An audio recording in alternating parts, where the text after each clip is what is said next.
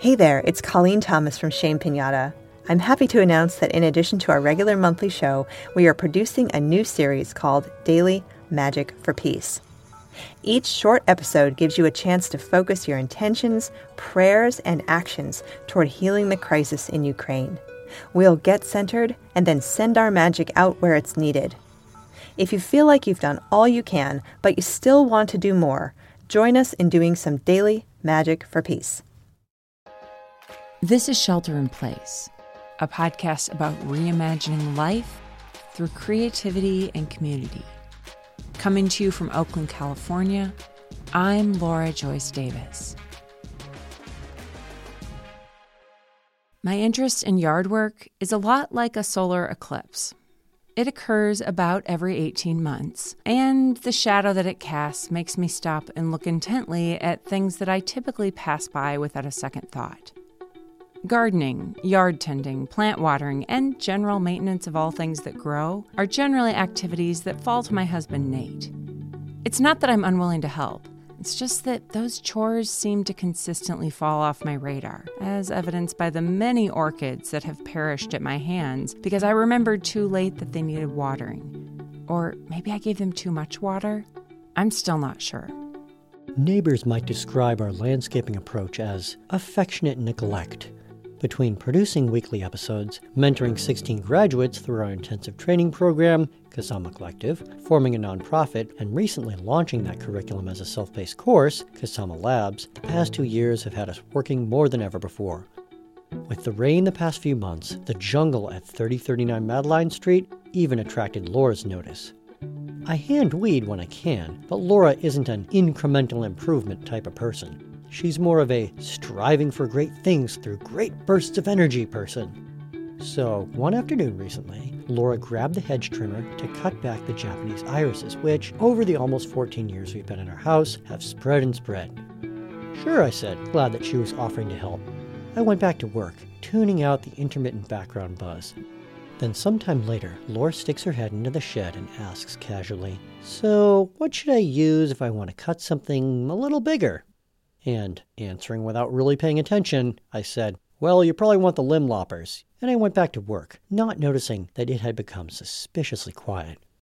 While later, I emerged from the shed and walked out into the front yard, now a near unrecognizable wasteland of clippings and branches. Everything at waist height or lower had been savagely hacked, as if a small helicopter had crash landed in our yard and hit all the bushes on the way down. It wasn't shaping or trimming so much as rage pruning, where only one of them, human or nature, was going to get out alive. The most forlorn victim was the big camellia bush next to the driveway, which had been reduced from its former oval shaped abundance to a scraggly skeleton with a few remaining leaves, evidently out of Laura's reach, clinging to the top.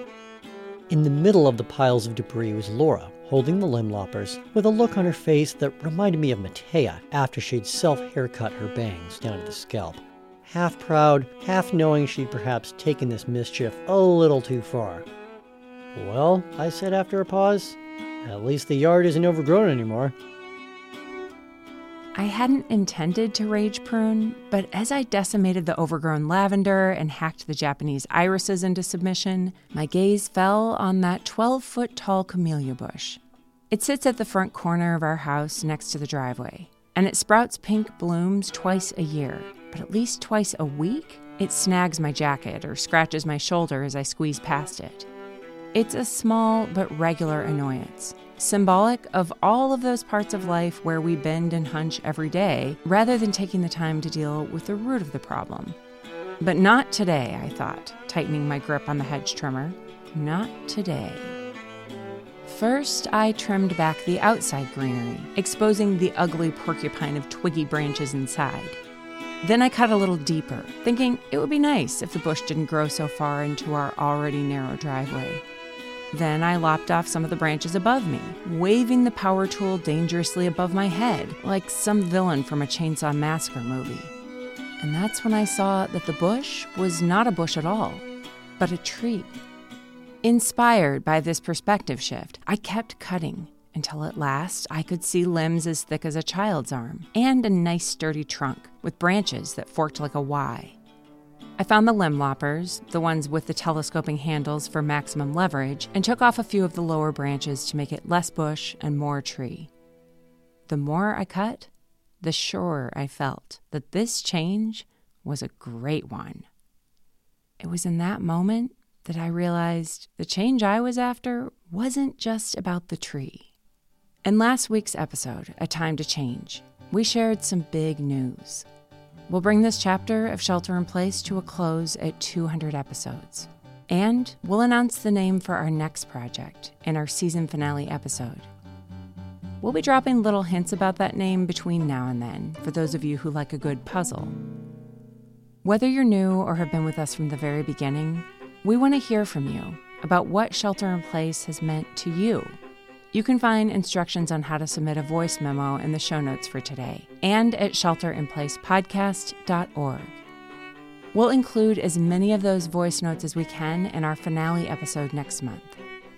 The force that compelled me to hack down that camellia tree to its bones didn't just apply to our front yard landscaping, it applied to my life, to the sense that I'd had for a very long time that we needed to do things differently if we were going to make this life sustainable. I wasn't worried about the tree. It had survived my rage pruning before. I knew it would survive it again. I could already imagine my unobstructed path from the car to the front door of the house. How much easier it would be to string up those lights next Christmas. But Nate wasn't so sure. Please stop, I said with a grimace, holding my hand out for the limb loppers. You've done plenty. Right then, our daughter Grace came outside and saw the tree. She glided right past the piles of yard waste everywhere. Look, she said, leaning into the Y shape of the lower branches. It fits me perfectly. What had been hidden before was that the camellia had branches like a child's seat, and it was just big enough for Grace to fit inside. Seeing her delight, I felt myself relax a little bit. I guess the leaves will grow back eventually, I said. Give it a couple weeks, replied Laura. This is going to be my new spot to play, Grace added. Just like that, I was brought back to reality. Grace reminded me that trees, like hair, usually recover from cuttings, and that happiness is found in all kinds of places. Which is why we're spending an entire episode today in honor of Grace's birthday month to see the world from her perch in those branches, where she took what seemed like a mistake and turned it into delight that even I could see. We're calling it Eight Secrets for Guaranteed Happiness, or what we can learn from our almost eight year old Grace. Secret number one happiness begins in the morning. The past couple of years have been filled with so much uncertainty and disruption. But one of the things I've been able to count on is that every morning at 7 a.m., Grace will shuffle out of her room, trailing bedhead and her polka dot fleece blanket, ready to face another day. When Grace was younger and regularly waking up at 5:30 instead of 7, her internal alarm clock was a pain point for our family. But these days, I've come to appreciate her reliability and also to understand it better. When the pandemic began, a switch flipped inside me that's had me up at 5 a.m. almost every morning since. For the first time in my life, I've come to appreciate the dark hours before dawn, when the noise and clutter of daylight hasn't yet broken in. As a former collegiate running coach, I've long been aware of the studies that point to regular bedtimes as a key to sleep quality and also to recovery and athletic performance. But it was only recently that I became aware of the productivity cult around the 5 a.m. workday. While it's true that I've found those early morning hours to be my most productive, what intrigues me even more is that there's a correlation between early risers and happiness. A recent University of Warsaw study surveyed over a thousand adults ages 18 to 55 and found that morning people consistently reported higher levels of well being and satisfaction than night owls. A similar study found that morning people experience less depression, seasonal affective disorder, and substance abuse than night owls. Neuroscientists say that some of this can be explained because night owls typically get exposed to less natural light, or they simply sleep less. But the studies also pointed out a more subtle variable for early bird happiness relationships. The link between social support systems and happiness is well established, and it seems that the consistent rhythms of the early riser lend themselves better to connecting with others and seeking out support. It's also kind of a chicken and the egg thing, because people who have better social connections tend to get better sleep than those who spend a lot of time disconnected from others. Before I became a morning person myself, it used to annoy me that Grace would wake up early. It was harsh to be robbed of the joy of sleeping in. But these days, Grace's predictable morning wake up is a reminder to me of what's really important. On the mornings when I feel overwhelmed by work and I begin the day feeling stressed, I see her there snuggled up on her fleece blanket on the couch, waiting for me to scoop her up in my arms. Often, she and I are the only ones up. It's my daily reminder that often the secret to happiness is right in front of us, just waiting to be snuggled. Which brings us to secret number two happiness is better together. On the days when we forget how much social connection matters, or every single day, many times a day, Grace reminds us that life is better with others especially when others equal friends. She's very inclusive in her definition of that word. She's just as happy if the neighbor baby Rayhan comes over as if her classmates Eloise or Alina do. And if there's a dog to be leashed and walked, that dog is a girl's best friend. For Grace, a day without friends is a day without sunshine, flowers, and music. Laughter and delight turn to weeping and gnashing of teeth. Life is horribly unfair when your parents ask you to help out with chores or your siblings get snacks at school that you didn't. But when Grace does have a friend over, the clouds part and the world is just and right. The afternoons pass with smiles and self serve snacks, an abundance of generosity for everyone, and an industriousness astonishing for someone still in the single digits. Grace has been known to single handedly teach preschoolers how to spell their names and get them excited about pretending to nap. Animals who find themselves leashed to Grace quickly learn to accept that they have become her new toy, doted on perhaps a little more than they would like, but at least it's attention. Not surprisingly, Grace has been begging us for a dog for years, to which the answer is always we can talk about getting a dog when you learn to put away your clothes instead of scattering them on your bedroom floor. So far, we're in no danger of getting a pet. Since planning and logistics are one of my glaring weaknesses, constantly being pressed into the role of social manager is quite taxing. We're talking about the guy who sometimes has trouble remembering the same weekday carpool schedule we've been doing with the neighbors for the last four months. But even I have to admit that Grace is onto something. In 1938, Harvard University began what is now the longest running study on happiness, running for more than 80 years. The project followed a group of male students and later their spouses, kids, and additional control groups, observing what did and did not make them happy over time. What the study found is this close relationships, more than money or fame, are what keep people happy throughout their lives. Yes, not smoking or abusing alcohol are important, but people's level of satisfaction with their relationships at age 50 was a better predictor of physical health than their cholesterol levels were. Good relationships delay mental and physical decline, and they're better predictors of long and happy lives than intelligence, social class, or even genetics. Even more shocking are recent studies on loneliness, which show that social isolation is associated with a 50% increased chance of dementia, a 29% increased risk of heart disease, and a 32% increased risk of stroke. Being lonely may be as bad for your long term health as smoking, obesity, and physical inactivity. So let's invest in our close relationships. If you don't know where to begin, check out the campaign to end loneliness in our show notes. And if you're in the neighborhood, stop on by. We can jump together on the trampoline. I'll be right back with more of this story right after this short break. My friend Adriana begins every year with a word. I love this idea. The word I want to claim for this year is joy. This year, joy has come in a way that surprised me through the classes I've been taking with Making Waves Studios, which offers Zumba, yoga, and meditation. If you heard our recent episodes, Dancing Saved My Life and Finding the Fuego, then you've already heard me talk about the founders, two incredible women who have learned how to find joy in dance during some of the hardest moments of their lives, and who are sharing that gift with the rest of us, one wonderful class at a time. You can sign up for their online and in person classes at makingwavestudios.com. Secret number three happiness can be learned and might require a lovey. If you're thinking that you're too introverted to invest in relationships, Grace has an answer for you too. Get yourself a lovey. For those of you not familiar, lovey is the nauseatingly saccharine term universally used to define this generation's update to blankets and stuffed animals. Essentially, it's a cross between the two a stuffed animal head with a mini blanket body. Grace's lovey, loosely inspired by a cow, was originally nicknamed Peppermint, which got shortened to Pappy because kids.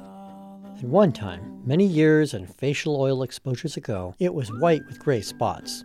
Now it's a bleach resisting mottled beige, the color of Grace's devotion.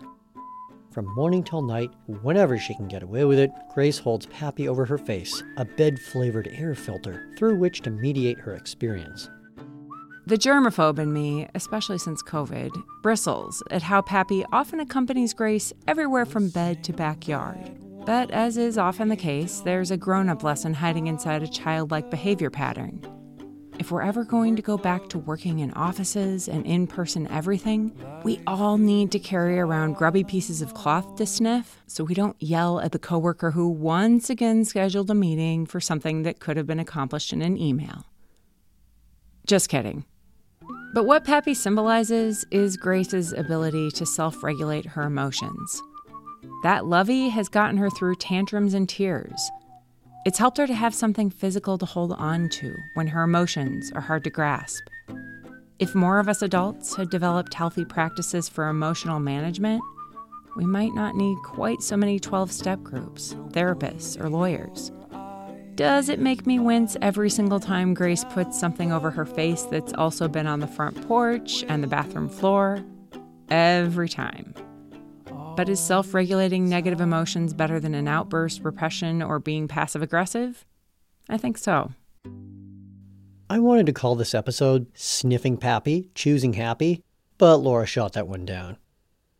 In an article about learned optimism, Dr. Hannah England writes that those who develop the ability to see the world from a positive point of view can reap significant benefits, including improved health, lower stress levels, increased career success, and even a longer lifespan. And she says that even if we're glass half empty kind of people, we can learn to be happier by choosing to anchor our experiences to things that bring us delight and joy. Things like Pappy. We saw this truth play out in real life in our two part episode, A Better Age, where we heard from people in their 50s, 60s, 70s, 80s, and 90s. The big takeaway from those conversations was that happiness didn't come from having an easy life. There was plenty of heartache and loss in their stories, but all of them had learned to make a habit out of focusing on the good things around them. So, whether your happiness comes from a dirty lovey like Pappy, or a daily practice of meditation or prayer, or simply stopping to count your breaths for a single minute, happiness is something we can all grasp if we're willing to choose it. Secret number four happiness needs a party. A few weeks ago, during our parent teacher conference with Maestra Romero, Grace's second grade teacher told us that before February was even over, Grace had been coming to school with a very specific concern, which she shared daily during circle time. She said she was concerned because her brother's birthday was coming up, and she didn't know if her parents were even planning a party. We were, and also this was at least five weeks before Gabe's birthday. But learning about that moment after the fact made us realize just how much our daughter loves a good party. Long before the actual party that Gabe had barely thought about, Grace had plans for the food, party activities, and guest list. She was impressively good at thinking through every detail, maybe because she'd just done the same exact thing for her sister's birthday in February. But once again, it turns out that Grace's default is set toward happy living. And a story for Psychology Today Psychologist and professor Lynn Zuberness says that anticipation of something good releases dopamine, that feel good brain chemical that makes us feel happier. And even more interesting, there's still value in anticipation, even if those things that we're planning end up not working out. MRI studies show that anticipation correlates with higher brain activation and better well being. That particular study did not say whether or not dopamine got canceled out if, say, an exasperated parent responded with irritation at being asked about a distant birthday party for the 23rd time. So, Grace, I apologize for some of my grumpiness around all the birthday planning. And yes, let's get talking about theme colors for my birthday in October. And let's get talking about your party in a few weeks. If you're listening out there and wind up on the guest list, wear something pink. Secret number six happiness is a musical. For years, we've been able to track Grace's location around the house by whatever song she's warbling.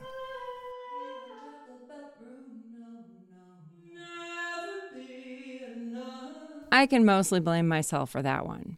I was raised on musicals, and I have taken it upon myself to raise my kids that way too. Though, admittedly, sometimes this backfires, as they haven't all aged equally. Hashtag Music Man Me Too, anyone? I've been a singer all my life. My first solo was on stage at church before I was Grace's age. In college, I sang in an a cappella group. I was the roommate who sang in the shower, who was as likely to be singing and playing guitar as I was studying or hanging out with friends. And yet, it's only been recently, when I've heard Grace belting out her solos with impressive gusto, that I remembered how happy music used to make me, and singing in particular. Somewhere in the busyness and stress of adulting, I'd forgotten that and done it less and less. Right now, Grace knows this secret to happiness by heart. In a truly delightful study that followed cancer patients who sang, researchers found that singing can improve mood and lower stress. In other words, it can make us happier. So, whatever you think of musicals, sing along. Cause life is better when you're living in one. Which brings us to secret number seven happiness needs a mommy. And sometimes that mommy is us. Before I became a mom, I used to worry that I lacked whatever maternal instinct chromosome every woman I knew had. I never had the baby bug and still don't. And even as a kid, no amount of money could make me enjoy babysitting. Thankfully, this has not stopped me from loving my children, and I try to make up in snuggle time or quality conversation what I lack in enthusiasm over early childhood development. But looking at Grace, I'm inclined to think that the motherly instinct gene skipped a generation. Even though she was not yet three when her baby sister was born, Grace immediately established herself as the other mommy, a title that she still carries today. Matea liked me just fine, but certain tears could only be comforted by Grace.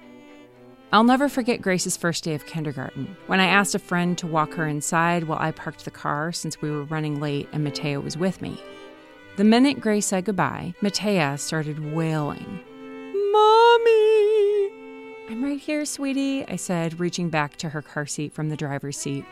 Not you, she said without missing a beat. The other mommy. The caregiving theme continues today. No baby left unheld could be Grace's motto. There's a baby to be held and played with, she'll find it. Remarkably, babies seem to know that she can be trusted. They calm in her arms, instantly aware that they're with a veteran other mommy. And as usual, there's a life lesson for us older folks, too. Studies show that people who perform more daily acts of kindness and help others are less likely to feel stressed and those same people reported more stress and negativity on the days when they weren't able to help someone. Maybe that's because when we go out of our way to help others and extend kindness, it gets our minds off of our own problems. So, whether it's holding babies or giving up your seat to someone who's going to have one, let's take a note from Grace and learn how to give some love to those around us. Secret number eight sometimes happiness uncovers the delight that's been there all along. But let's get back to our front yard and that poor camellia bush. Seeing Grace perched in the newly revealed branches brought into the open secret number eight. Sometimes happiness is uncovering what was hidden. Sometimes that means a radical change, stopping and dealing with an obstacle in our life so that we can have a clear path to the place we want to go. Sometimes it means cutting back what was there so it can grow into a shape better suited to its surroundings. Sometimes it means removing branches to discover what's essential underneath. Which is not to say that uncovering that change is easy or that there aren't trade offs. It'll be a while, quite a while, until that bush leafs out again and no longer looks like a knobbly skeleton. That ugly water meter that used to be concealed under the camellia's lower branches is now clearly visible. But even I have to admit that this change, like the changes we're making here at Shelter in Place, is ultimately a change for the good. We can now walk straight from the car to the front door without contorting or snagging our clothes. Little by little, we've been pulling out overgrown plants with embedded root systems and replacing them with more low maintenance and drought tolerant succulents. Our yard is being restored to order, and perhaps best of all, we now have a daily reminder of all that Grace has to teach us about happiness. That sometimes the way to get there is simply by discovering a place that was just a part of the yard before, but now gives her a new way to see the world. Through every episode of Shelter in Place, we've tried to be real with you about the struggle in a life that often feels overgrown or untended. We've shared these snapshots of our weed filled yard and work life imbalance because we hope that it makes you feel less alone. And the moments when life feels overgrown with overwhelm and overwork. We hope that you felt some solidarity in our stories, especially in those moments when the secret to your own happiness requires a little rage pruning. Whether you're new here or have been with us from the very beginning, we can't wait to hear what Shelter in Place has meant to you. You can find instructions on how to send us a voice memo for our season finale episode on our website, shelterinplacepodcast.org. The music you heard in today's episode was a special gift from a lifelong friend, Jake Armerding, who also knows that life is indeed better as a musical. Jake's new album, Where These Songs Came From, is coming out in May. You can learn more about Jake and find links to every single bit of research we mentioned in today's episode in our show notes at shelterinplacepodcast.org. And if you want to make us a little bit happier, leave us a five star review on Apple Podcasts, Podchaser, Good Pods, or any place that allows you to leave reviews.